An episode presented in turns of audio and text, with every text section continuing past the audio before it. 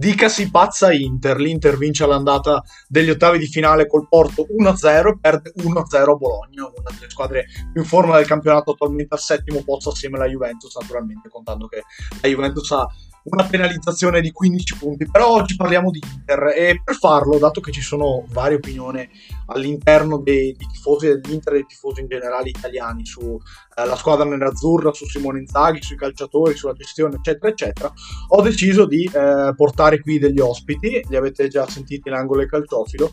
Due di questi sono tifosi dell'Inter, sono venuti circa un anno fa, era il giorno di Pasqua, me lo ricordo benissimo, e si scontrarono apertamente su, su tutto Oggi forse non faranno lo stesso, perché mi pare di capire che abbiano delle posizioni analoghe in, certo, in un certo tipo di cose, però cerchiamo di fare un discorso approfondito sull'Inter, perché eh, ho deciso di fare questo, innanzitutto lo dico apertamente perché io fatto ancora fatica ad inquadrare cosa sia l'Inter.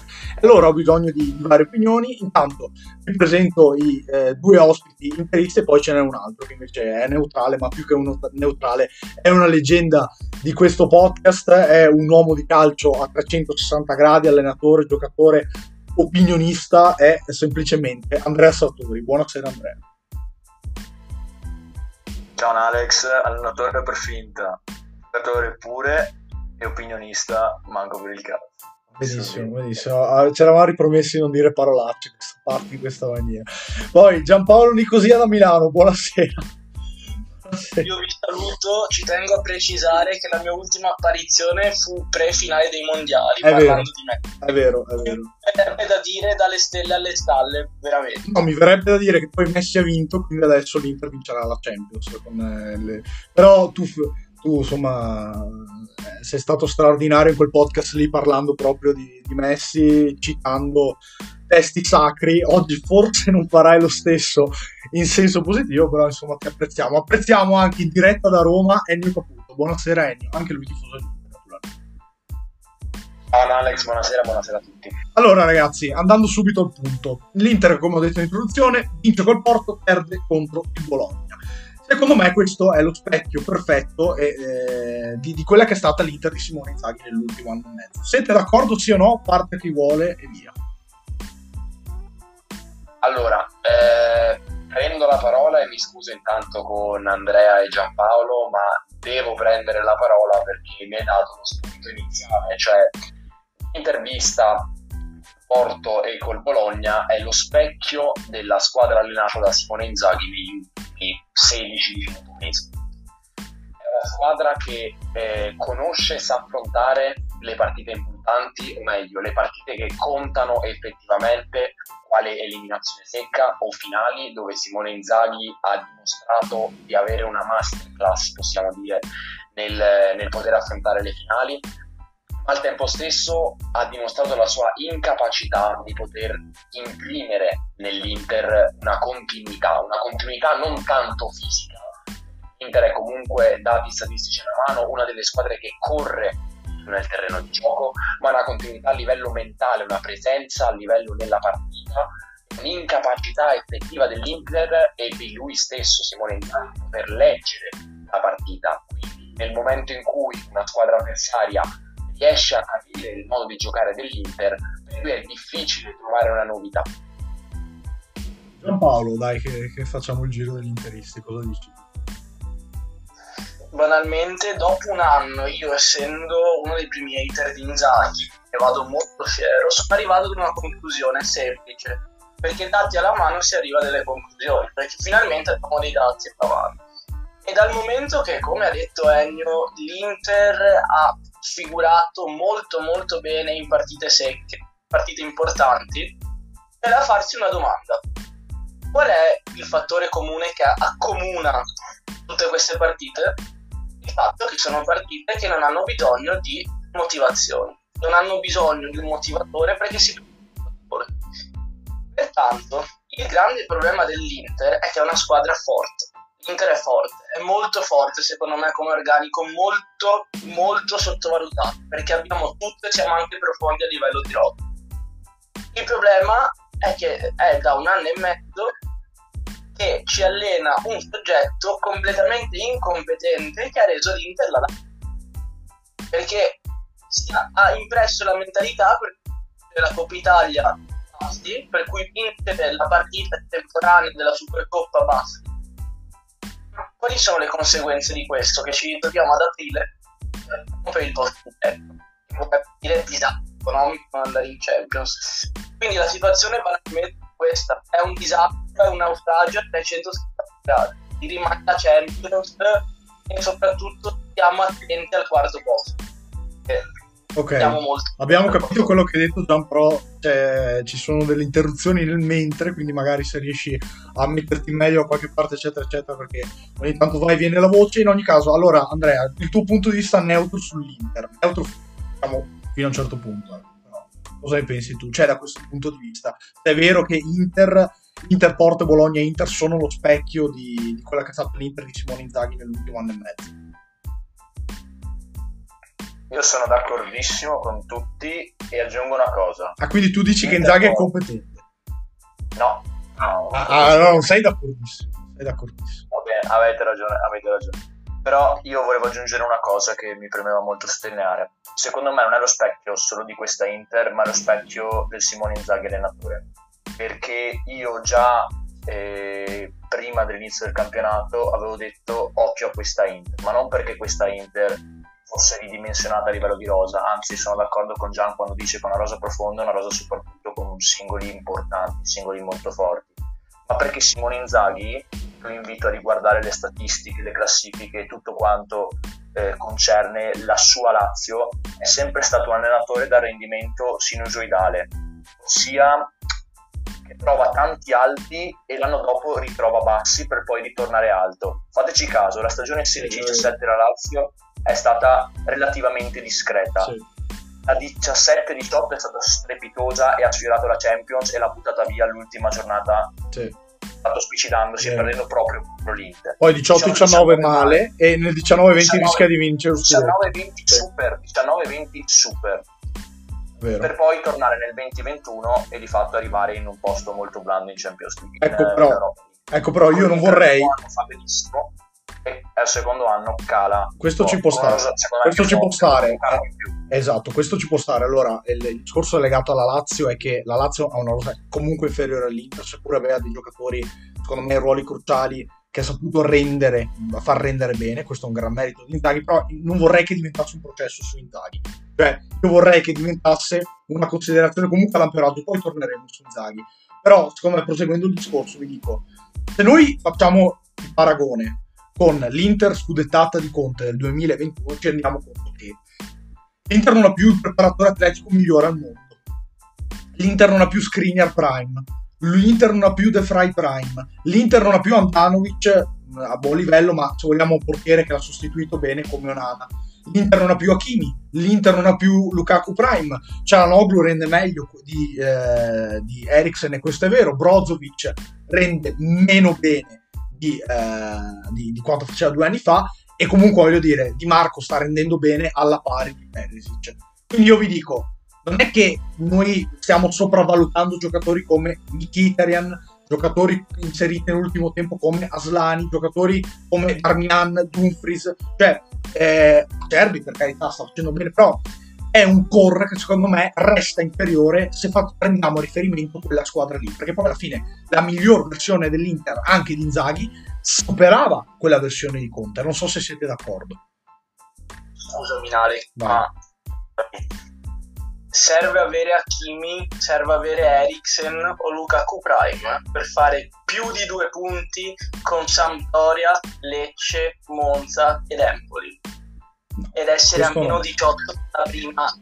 Però, però Gian, ah, però Gian, ok, questo è vero, però eh, il Napoli sta facendo un campionato a parte. L'Inter l'anno scorso ha perso lo scudetto perché il portiere ha passato la palla a Sassuolo. Tra l'altro il tuo secondo portiere. Eh, L'Inter ha vinto la Coppa Italia e comunque se la gioca. L'Inter se l'ha giocata con Liverpool e le ottavi di Champions. Ha passato un girone impossibile. L'Inter adesso è in zona Champions e secondo me ha comunque tutte le potenzialità per arrivare, sarebbe è seconda, terza, quello che è, e ha tutte le potenzialità per arrivare in fondo, cioè l'Inter storicamente sta ricalcando le orme di quella che è storicamente una squadra competitiva che resta sulla carreggiata fino alla fine e che poi a volte vince, a volte non vince, a volte pecca di continuità, a volte fa dei grandi tonfi invece a volte si esalta da, da, in, in grande competizione, in grandi partite. Quindi io non sono sicuro che il discorso sia tutto legato a quel tipo di partita, anche se questa può essere una considerazione comunque valida. Ennio, tu che dici? Io condivido nel senso che io vedo in Simone Inzaghi la principale fonte della problematica dell'Inter 2022-2023 come 2021-2022, ma non l'unico, nel senso è giusto che a Simone Inzaghi vengano riconosciute delle attenuanti, nel senso che le attenuanti in questione sono il ridimensionamento della rosa, l'organico ma al tempo stesso non posso rimproverargli un ridimensionamento dell'organico laddove alcune scelte sono dipese da lui. Perché in una stagione, in un mercato in cui l'Inter ha 30 milioni di investimento e tu decidi di investirli su un calciatore come Correa, e il rendimento all'Inter è sotto la luce di tutti, eh, non puoi oggettivamente definirlo un ridimensionamento che è imposto ad Inzaghi, anche perché il Milan che ha vinto la stagione scorsa ha vinto grazie all'exploit dei giocatori che sono stati frutti di programmazione fatti da una società indipendentemente, anche se con magari una minima sinergia da quella che era la squadra degli allenatori, secondi e tutto il team insomma che poi va a prendere le scelte per quanto la squadra perché la scelta di Correa non è stata presa solamente al momento del suo presa anche quest'estate, c'erano possibilità di cederlo in prestito, fine che bello in anticipo farà quest'estate perché non rientra all'interno del progetto dell'Inter. Ma, in, sono di scelte che sono dipese inevitabilmente da lui. Sì, è vero, non tutte le colpe devono essere ricondotte a Inzaghi perché poi in campo ci scendono i giocatori, la motivazione come ha detto Lautaro nell'ultima intervista, quando hai lo scudetto dell'Inter addosso, indipendentemente che io sia tifoso o meno, che per me questo discorso può valere tanto per la Juve, tanto per il Milan, quanto per l'Inter, cioè società che hanno un blasone, che hanno una storia, quindi deve essere di per sé fonte di orgoglio indossare quella maglietta. Le motivazioni le devono trovare anche i giocatori, ma in primis i giocatori come noi comuni mortali hanno dei loro momenti di flessione come a me comune mortale in un momento di pressione sopperisce quello che è uno psicologo, quello che è un amico, in quella situazione tu hai una persona che è pagata per stimolarti, una persona che è pagata per farti trovare le motivazioni giuste per affrontare la partita. Poi non si tratta di giocatori che hanno trovato delle forti demotivazioni dettate da problemi personali. Quindi, ad esempio, un giocatore che ha giocato adesso in Europa League subito dopo la morte della figlia quella è una demotivazione che magari un allenatore non può sopperire perché giustamente non può sopperire. La motivazione determinata dallo scazzo, perdonami il termine, perché passi due giornate in panchina, lì è l'allenatore che deve far sentire comunque parte del progetto, non tramite le frasi fatte a fine partita, come la motivazione continua nello spogliatoio e in panchina. Gian forse qualcosa da dire a questo punto di vista. No, sì, volevo dire che per quanto io mi sia posto come se dessi tutta la colpa a Simone Inzaghi. Guarda che per onestà intellettuale va riconosciuto che per quanto lui abbia molte colpe, a livello dirigenziale è stato un disastro la gestione degli ultimi tre anni. Innanzitutto perché con tutte le difficoltà economiche del caso hai fatto dei mercati completamente sbagliati. Ma secondo me no, sai, però vai, vai, vai pure. Perché ad Udinese Inter 3-1 a, a, inizio settembre Inzaghi andava esonerato e tu ti, ti salvavi una stagione soprattutto perché tu sei andato a prendere Lukaku ma Lukaku non, non azzecca nulla col gioco di Inzaghi quindi ora io, vorrei essere stato nel meeting tra dirigenti Inzaghi e vedere veramente quanto Inzaghi poteva perché veramente per caratteristiche non nulla il gioco che abbiamo, quello che e secondo me mettici anche i giocatori che sono delle teste di cazzo, abbiamo delle grandissime teste di cazzo, i vari Barella, e i vari Geco che ultimamente fanno anche più galletti, è una situazione difficile e c'è un grandissimo corso di colpa da parte di quindi se va fatto un processo va fatto Okay. Ennio è ancora caldo, quindi gli do la parola. No, io aprirei semplicemente un virgolettato, nel senso per dire quando si creano queste situazioni è un po' paragonabile a quando a scuola c'è un litigio tra due compagni di classe. Chi alza la voce a sistemare il tutto è il professore. Non sono loro che si regolano i conti da soli nella classe. Chi deve essere un qualcuno di un po' più autoritario nello spogliatoio, soprattutto nei confronti di chi quando delle litigate, ad esempio Bologna-Inter, vengono fatte tra Geco e Onana, che sono due giocatori che non sono pilastri dello spogliatoio. Essere qualcuno che io in primis individuo nell'allenatore perché non conosco le dinamiche interne di spogliatoio. Sicuramente nell'Inter, nello spogliatoio, alle con letto rilevante importanza ce l'ha Cordaz, ce l'hanno D'Ambrosio, ma che sicuramente giocatori con l'esperienza internazionale di Onana e di Geco non si fanno comandare, tra virgolette, a queste tipologie di giocatori che sono giocatori di spogliatoio che poi in campo vedono mai per Cordaz e poco per D'Ambrosio, anche se per la sua condizione non dovrebbe vederlo mai. Eh, questa è la postilla per Bologna, dovevate donarmela. Eh, ci deve essere qualcuno che alza la voce, che si assume la responsabilità di dire qua comando io, perché una scena del genere, ad esempio, vedi Lautaro che al San Siro esce da una, bot- una calcio alla bottiglietta quando Conte era allenatore.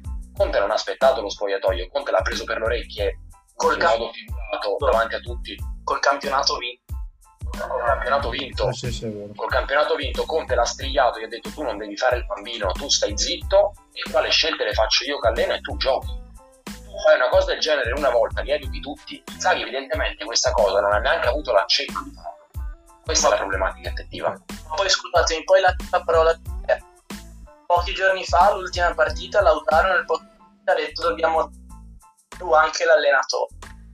E Lautaro ha fatto una partita brutta come tutti gli altri. Non lo sai, Iva Lautaro con Conte ci avesse detto dare tutti di più, compreso al questa ah, sì, sì, sarebbe esploso il mondo. Certo.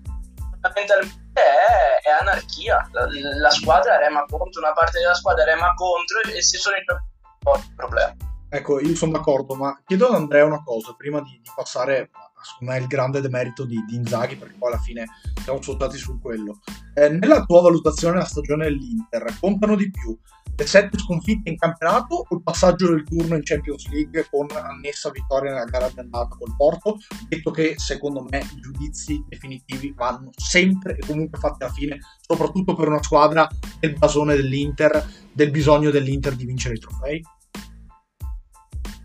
Secondo me sono sono e saranno veramente veramente molto e devono essere veramente molto influenzati dalle sconfitte in campionato un numero veramente alto e se c'è Sette, un, sì, sì. un, punto in cui Inzaghi doveva migliorare doveva dimostrare di essere migliorato è proprio questo cioè la continuità nelle competizioni come, come, il campionato perché l'ho detto anche già prima nelle partite secche lui è sempre molto bravo a prepararle però è anche vero che sono partite dove le motivazioni le trovi da te. Invece dimostri di essere grande e soprattutto per quella che è stata la sua storia dimostri di essere veramente migliorato nel momento in cui non perdi punti in partite trappola, che invece sono rigorate trappole vere e proprie, come appunto la sfida di Genova contro la Samp, come la sfida di Monza contro il Monza, come l'ultimo Bologna-Inter, come Udinese-Inter, come tante altre partite che dovevano essere vinte per dare proprio continuità e soprattutto per dimostrare il proprio miglioramento e invece di fatto ha tradito le aspettative. Ecco, io eh, poi do la parola a Ennio e tutti gli altri. Io vi dico una cosa secondo me è, è veramente il grande demerito di Zaghi e eh, il motivo riconducibile a cui eh, l'Inter ha davvero poca poca continuità in campionato ed è il discorso del nervosismo, dello stato mentale, delle energie. Perché dico questo? Perché ehm, segnali che manda Inzaghi in campo sono pessimi. Cioè, is, oltre al fatto che è, quando fa quelle scene, quelle scenate lì, mh, è brutto da vedere. Io l'ho già detto eh, in un podcast precedente, è brutto da vedere. Cioè, quando tu giochi a calcio, vedi il tuo allenatore che eh, sbraita a 8 metri sopra, dietro l'area tecnica, parla in continuazione col quarto uomo, le chiede rigore, rigore, rigore, non dà rigore, non dà una munizione e si arrabbia per 5 minuti. Cioè, il calciatore perde connessione con la partita. Infatti, cosa succede? Che l'Inter, quando accerchia l'arbitro per episodi inutili, la squadra non lo fa. perché è la squadra di Simeone, perché è la squadra di Mourinho, perché è una squadra abituata a fare questo tipo di cose. Lo fa semplicemente perché è arrabbiata, perché ci vede rosso come i tori e perde concentrazione. E non a caso, voglio dire, eh, Lautaro eh, dice quel tipo, fa questo tipo di dichiarazioni, Lukaku litiga con Barella, Onana litiga con Geco. Cioè, ma scusate, ma quante volte è successo che in due partite di fila praticamente, o comunque in due delle ultime tre partite, in due partite su tre diciamo, due calciatori diversi, due calciatori diversi litigo, litigano fra di loro. Cioè prima Lukaku Barella, poi Onana Gico, sempre per le stesse robe, separati dai compagni. Cioè, ragazzi, guarda, guardate che questa cosa qui è veramente è un brutto indicatore, è davvero un brutto indicatore, oltre al fatto che esteticamente è brutta da vedere, cioè è brutta da vedere sportivamente. Io dico, evidentemente c'è realmente qualcosa che non va. E sono delle cose gravi. Grave il comportamento di Zaghi, grave come recepiscono i calciatori e gravi i calciatori come, come, hanno questo tipo di rapporto fra di loro. Quindi, se poi ritorniamo al fatto che i risultati sono accettabili, cioè i risultati sono più che accettabili perché se adesso l'Inter va, ai quarti di finale di Champions, fa un grande quarto, grande quarto di finale di Champions, cioè cambiamo tutte le opinioni su Simone Inzaghi Secondo me, mm, io personalmente no, cioè uno, cerco di avere un'opinione equilibrata rispetto a quello che ho visto. Quindi, ripeto, l'Inter si gioca tutte le competizioni, a volte le vince, a volte non le vince, quando non le vince ha dei demeriti, quando le vince ha dei meriti, però è sempre lì. Secondo me, devo dire che con la rosa a disposizione, con eh, le finanze non illimitate dell'Inter rispetto ai grandi top club europei, perché alla fine l'Inter gioca la Champions League, quindi certi paragoni vanno fatti Laghi ha portato una rosa discreta, buona, eh, semi-competitiva ad essere una squadra discreta, buona, semi-competitiva a, a seconda delle occasioni. Poi dimmi te cosa pensi a questo punto di vista? Allora, io su questo punto di vista condivido con te, nel senso che la mia opinione su Zaghi non cambia il percorso Champions che viene seguito. Nessuno, e penso anche Giampaolo possa condividere con me, chi viva di Inzaghi di mantenere il ritmo che ha mantenuto il Napoli, un ritmo, un ritmo sovrannaturale, sì. cioè che vai a fare le goleane contro la Juve, che contro le piccole vinci 3-0. Poi ovviamente è anche una questione di fiducia dove poi provi la giocata, ti esce la giocata e quindi c'è tutto un meccanismo dietro. Ma il discorso è che l'Inter non perde le partite con le piccole come la Roma, due episodi, due gol. L'Inter perde le partite con le piccole, combinata nel gioco tenendo una squadra che è letta prima ancora che faccia la giocata, perché la so io da casa, che non mi sono studiato l'Inter, semplicemente guardandomela come l'Inter andrà a fare nell'azione. Sono tre le opzioni nella partita, palla sulla fascia, appoggio sulla punta, oppure traseggia centrocampo da destra a sinistra fino a che non si crea un buco per fare il lancio. Queste sono le tre opzioni dell'Inter. No, ma questo andrebbe già bene se venissero sempre fatte bene cose con, con alta velocità. sempre fatte. Eh, capito. Non... Ecco, lì, lì torniamo al discorso eh, iniziale. Sì. Perché? Perché il problema è che l'Inter, questo come la Juve come il Milan, sono squadre di blasone per la quale alcuni giocatori vengono perché è una sorta di teatro dove poter mettersi in mostra anche in competizioni importanti. A loro la motivazione non deve essere data ai vari Mkhitaryan, ai vari Dzeko, ai vari Serbi che arrivano all'Inter eh, soprattutto in virtù di, lasciando a Ferri perché aveva una situazione particolare, in virtù di un adeguamento di stipendio che gli viene stato fatto rispetto alla ex squadra, quindi per motivi prettamente economici, non per motivi affettivi né tantomeno per motivi di progetto, solo per motivi di palcoscenico doveva giocare perché la Roma non sapeva, sapeva, di non giocare alla Champions e quindi Peter è venuto all'Inter. Non hanno bisogno di essere motivati per fare la partita di Champions col Porto però sono venuti all'Inter per quello. Tu li devi motivare per giocare la partita contro il Monza, contro la Sampdoria, contro il Lecce. Tu devi fargli credere che quella partita è equivalente alla partita che giocano col Porto, che giocano col Liverpool, che giocano con il Real Madrid League. Cioè, tu da allenatore devi essere capace di imprimere una mentalità tale che indipendentemente dalla maglia che addosso, tu giochi sempre contro il Real Madrid. È quello che il Napoli sta facendo quest'anno è impressionante. Io sì. l'ho mandato l'altro ieri nel gruppo, prima che Luciano mettessi al post il video dei calciatori del Napoli sul calcio d'angolo e giocavano solo Napoli. Sì. Giocavano una partita che sulla carta era facilissima e sono partiti 10 undicesimi e l'ultimo era in porta, tutti a fare una corsa di 60 metri, faccia alla loro porta, indipendentemente dalla posizione, c'era Osimhen che era il più basso di tutti, anche per ragioni di velocità, corso addosso alla palla, sono partiti tutti indietro.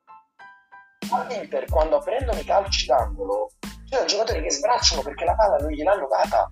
No, testa Eh, sì è la lamentela. È la, è la differenza di, di- dei calciatori che hanno vinto e i calciatori che non hanno vinto, capito? Cioè, alcuni calciatori, avendo vinto, perdono, perdono qualcosa. Non so se Gian è d'accordo a questo punto Ma è questo il problema. È questo proprio il problema. Adesso passo la parola a Giampaolo. Scusami se ti ho rubato. Eh, il problema proprio di, di questa situazione è che tanti giocatori dell'Inter si sentono appagati dallo scudetto vinto come della serie. Io ho vinto lo scudetto, sono arrivato.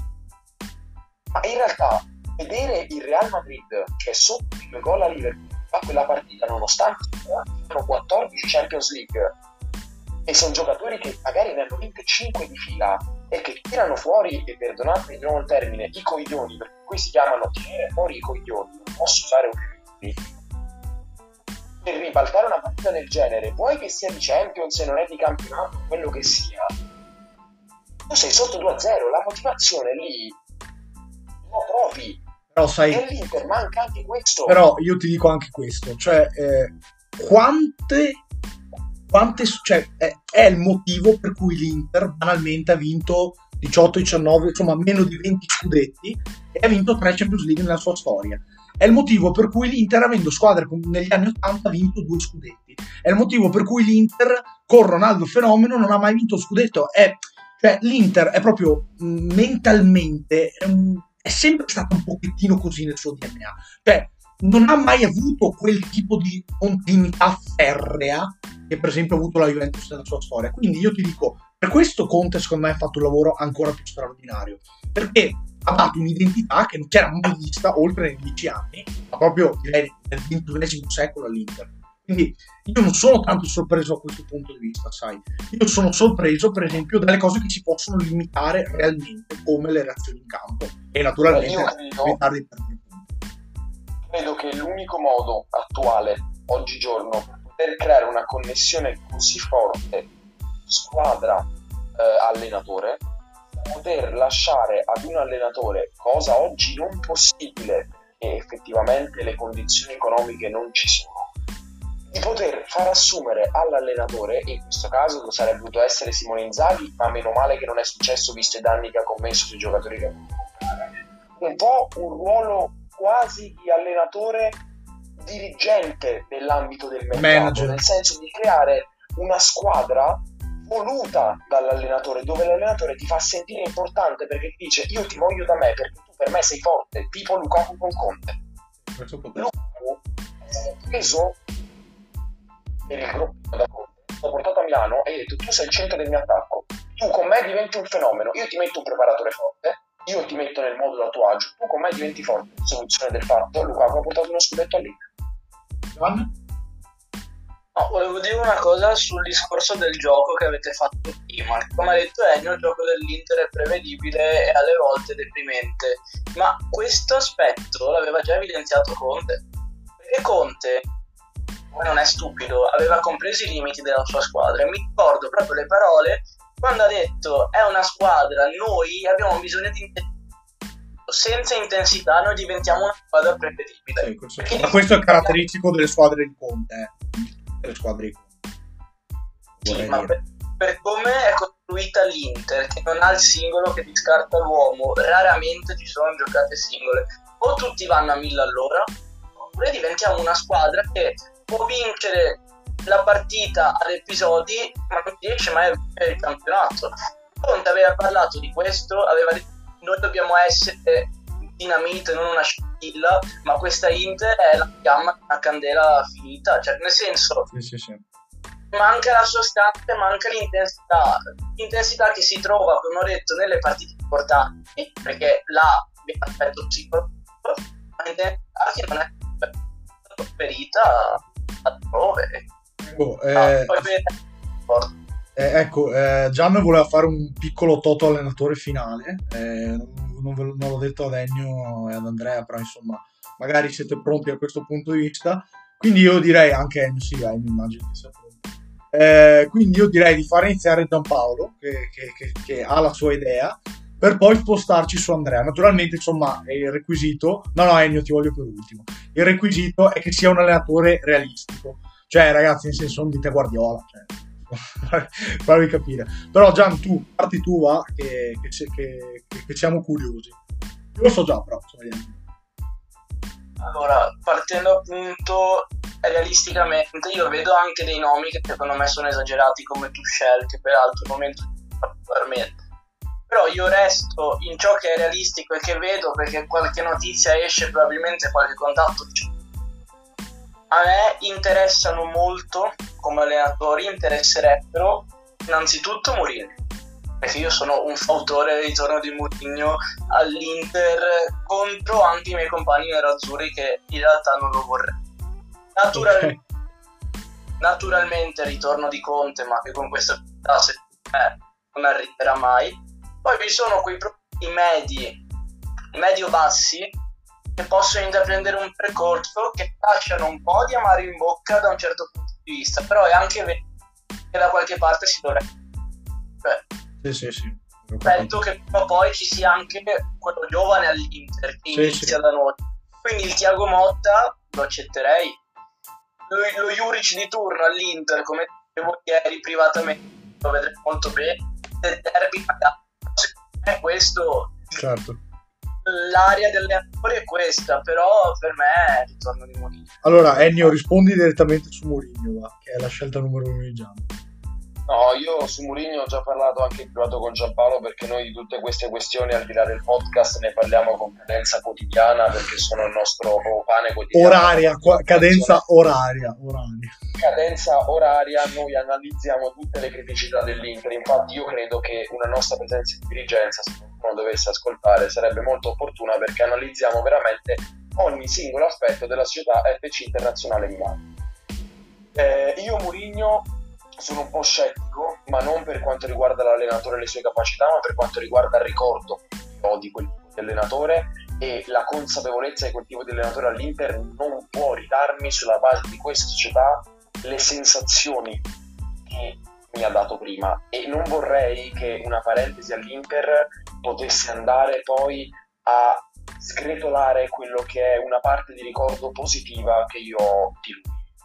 Realisticamente parlando, visto anche dall'esistenza di una clausola, laddove dovesse esistere una nuova proprietà in un futuro dell'Inter, che dovrebbe esistere, nel senso che da quello che ho appreso da una pluralità di fonti, poi sono da verificare fonti, ehm, la permanenza anche in virtù dei processi avviati nei confronti del presidente dell'Inter non dovrebbe essere lunga della proprietà su King per quanto riguarda l'Inter. E questo è un discorso che si fa da anni in realtà, poi eh, bisogna vedere. No, è un, proprio in virtù del fatto che sono state firmate le, le carte preliminari, le dichiarazioni preliminari per la costruzione del nuovo impianto. Io sì. non credo che King possa essere in grado di finanziare, certo, credo certo. che se si sia accol- accollato un onere simile sia perché ha la consapevolezza di avere in mano un qualcosa da poter vendere.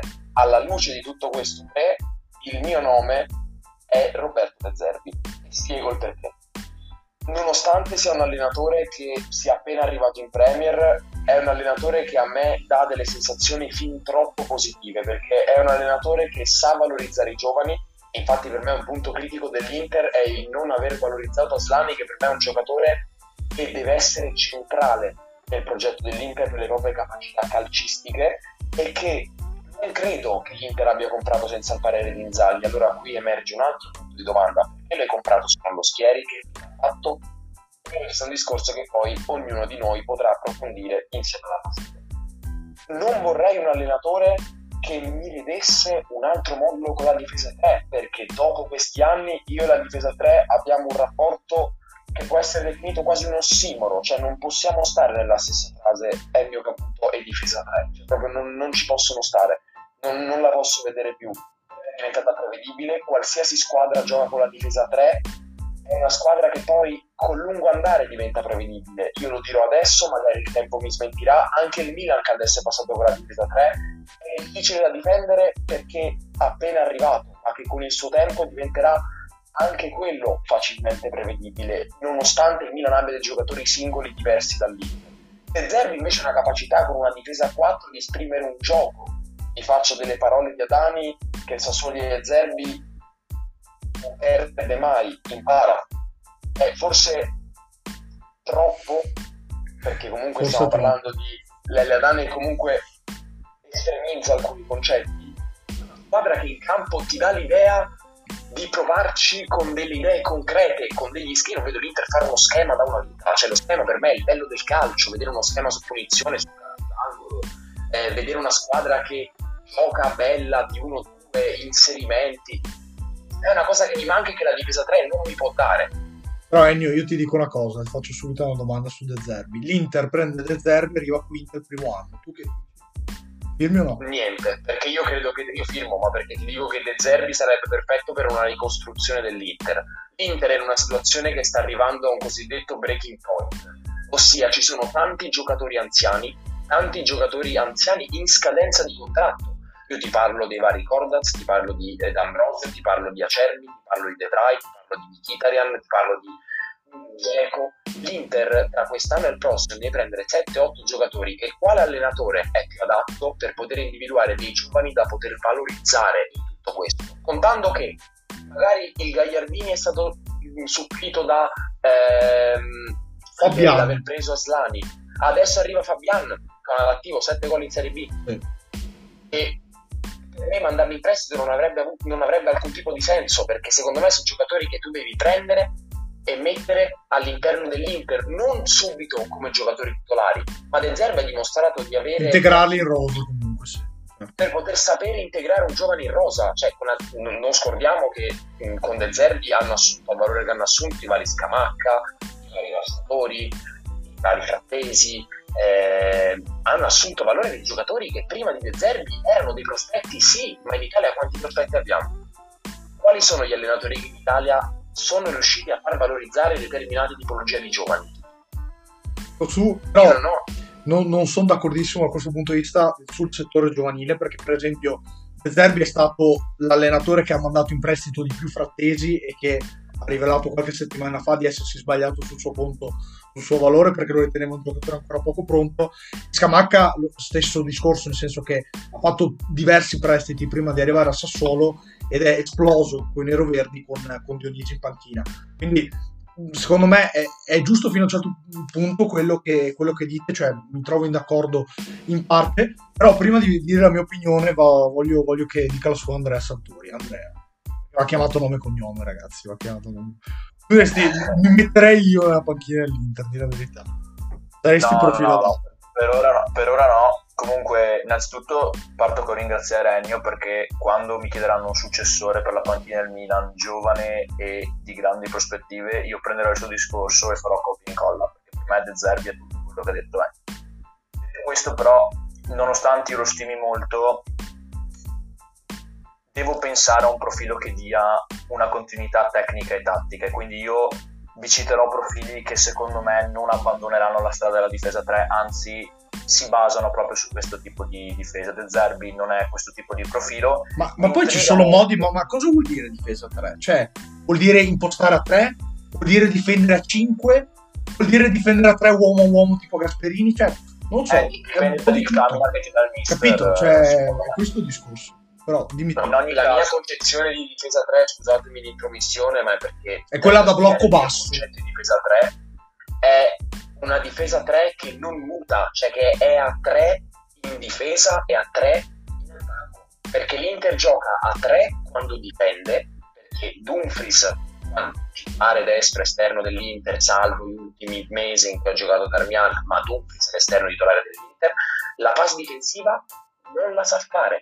Di Marco a sinistra, col fatto che sale e non c'è la cattiveria di cui parlavo prima, non sa fare la fase difensiva che salgono anche i centrali, spesso difendiamo a tre e che quei tre manco sono tre difensori, è una difesa a tre fantasticata. A me non questo tipo di difesa a tre, nella serie chi si trova si trova. Eh, manca, manca un po' l'attitudine a questo punto di vista, cioè manca un po' il miglior Brozovic, manca un po' Cialanoglu che secondo me dà meno in quella posizione a questo punto di vista, però torniamo a quello che diceva, diceva Andrea.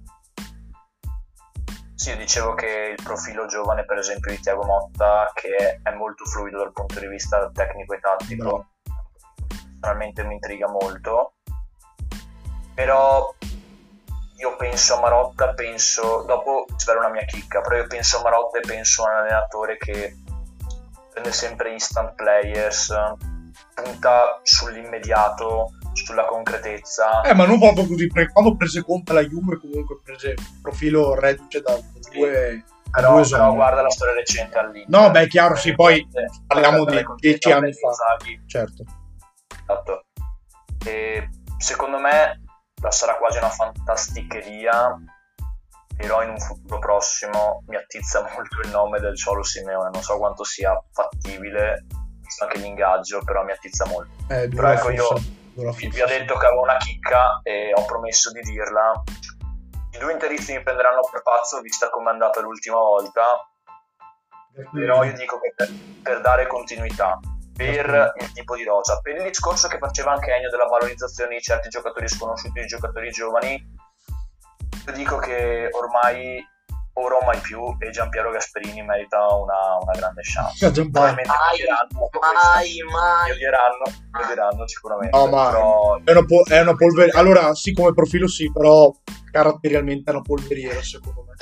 C'è una Posso gestione di certi... dell'Inter, accetterei Zlatan Ibrahimovic sulla panchina dell'Inter e ho detto Io faccio tratta di Inzaghi ad vitam e basta.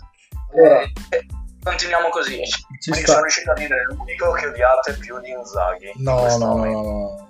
Eh, loro, loro se ne rendono conto però così. Però ragazzi, secondo me c'è, c'è una verità che sta nel mezzo e il nome che sta nel mezzo a tutti è quello è uno di quelli che ha citato Giampaolo ed è Ivan Juric. Perché? Perché Ivan Juric è un profilo sostenibile economicamente, anche se prende già 2 milioni a Torino, però è un profilo sostenibile. È un profilo Gasperini però sottolineato Cola Gasperini, bravo, bravo. Ecco, io per esempio terrei d'occhio Palladino. eh. arriveremo, arriveremo. Io- io terrei d'occhio Palladino. Arriviamo tutti, arriviamo. Ecco. Anche Tudor, arriviamo tutti. Bravo, bravo, anche Tudor, io l'ho detto a Giampaolo in privato. Allora, eh, Juric è un profilo a Gasperini, Palladino arriverà, ma ancora ade- adesso è presto. Ogni, ogni calciatore sotto la gestione Juric è migliorato, ha trovato il, il momento di forma migliore della sua carriera.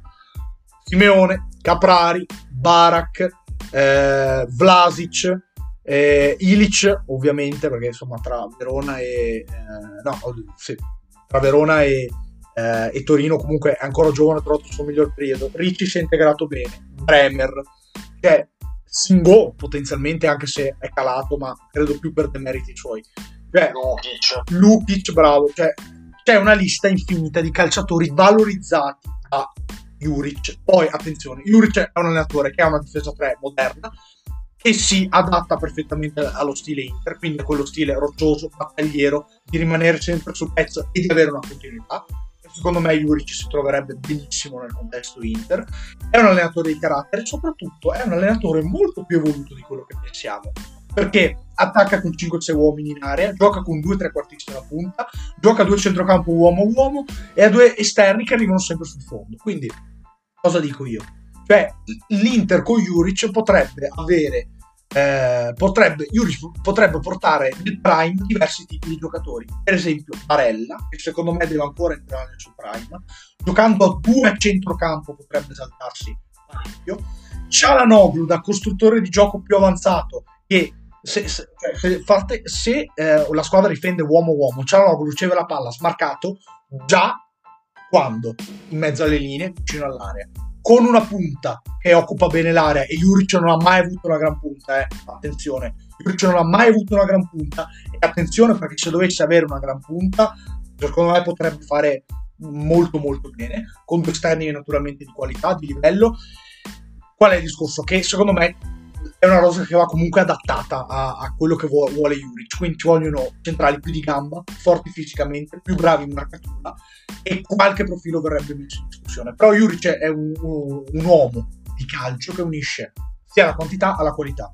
Quindi io credo che realisticamente c'è un profilo molto interessante, molto interessante per l'Inter, per storia, per presente e per quello che può dare in futuro, perché secondo me è un allenatore che ancora ha fatto vedere meno quello che è il suo potenziale.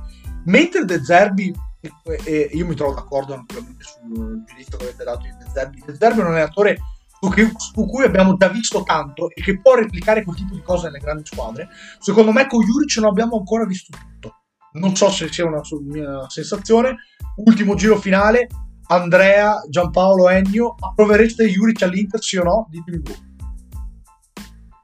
Assolutamente sì. Prima me lo sono dimenticato, però per me scuola Gasperini equivale a qualità e, e poi darebbe quella che dicevo io prima, cioè la continuità anche dal punto di vista tattico, con chiaramente qualche sistema mettere, di mettere in funzione, però ottimo nome secondo me.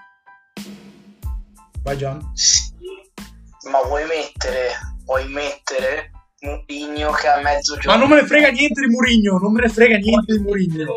Non me ne frega niente. Puoi mettere Mourinho che a mezzogiorno e mezza li spezia Inter con la pioggia, va dai giocatori e gli dice la Juve ruba gli arbitri sono ragazzi mangiateli cazzo e tutti se li mangiano perché diventano pazzi perché Juve merda e perché impazziscono tutti. Puoi mettere questa cosa qua all'Inter. No no no, no, no, no. Perché, perché i calciatori secondo me non sanno recepire da subito. Quindi io non sarei d'accordo con questo vista ma io, no no io ho capito poi discorsi sui trapezzi di Juric eccetera faccio trapezzi però vuoi mettere quella cosa là che è l'unica cosa che Vabbè, ma quindi Juric sì o no? Sì o no? Sì, ma... Sì, sì ha provato a, in percentuale quanto? No, anche 100%, però sai che non è la mia prima scelta. Ok, quindi è all'80%. No, lo proverei con tutto il mio cuore, però okay. Non è quello che serve. Ok, Ennio? Per me Juric è un grande sì è un grande sì perché credo che sia un allenatore capace di dire le cose come stanno e si è visto anche ad esempio dal video uscito con il direttore sportivo del Torino quando dopo un mese di calciomercato gli avevano ancora preso un giocatore nonostante le promesse non mantenute, cosa che a lei Inzaghi in questo momento non è capace di fare, cioè creare la famosa voce grossa di cui parlavo prima. Per me Juric assolutamente un grande sì.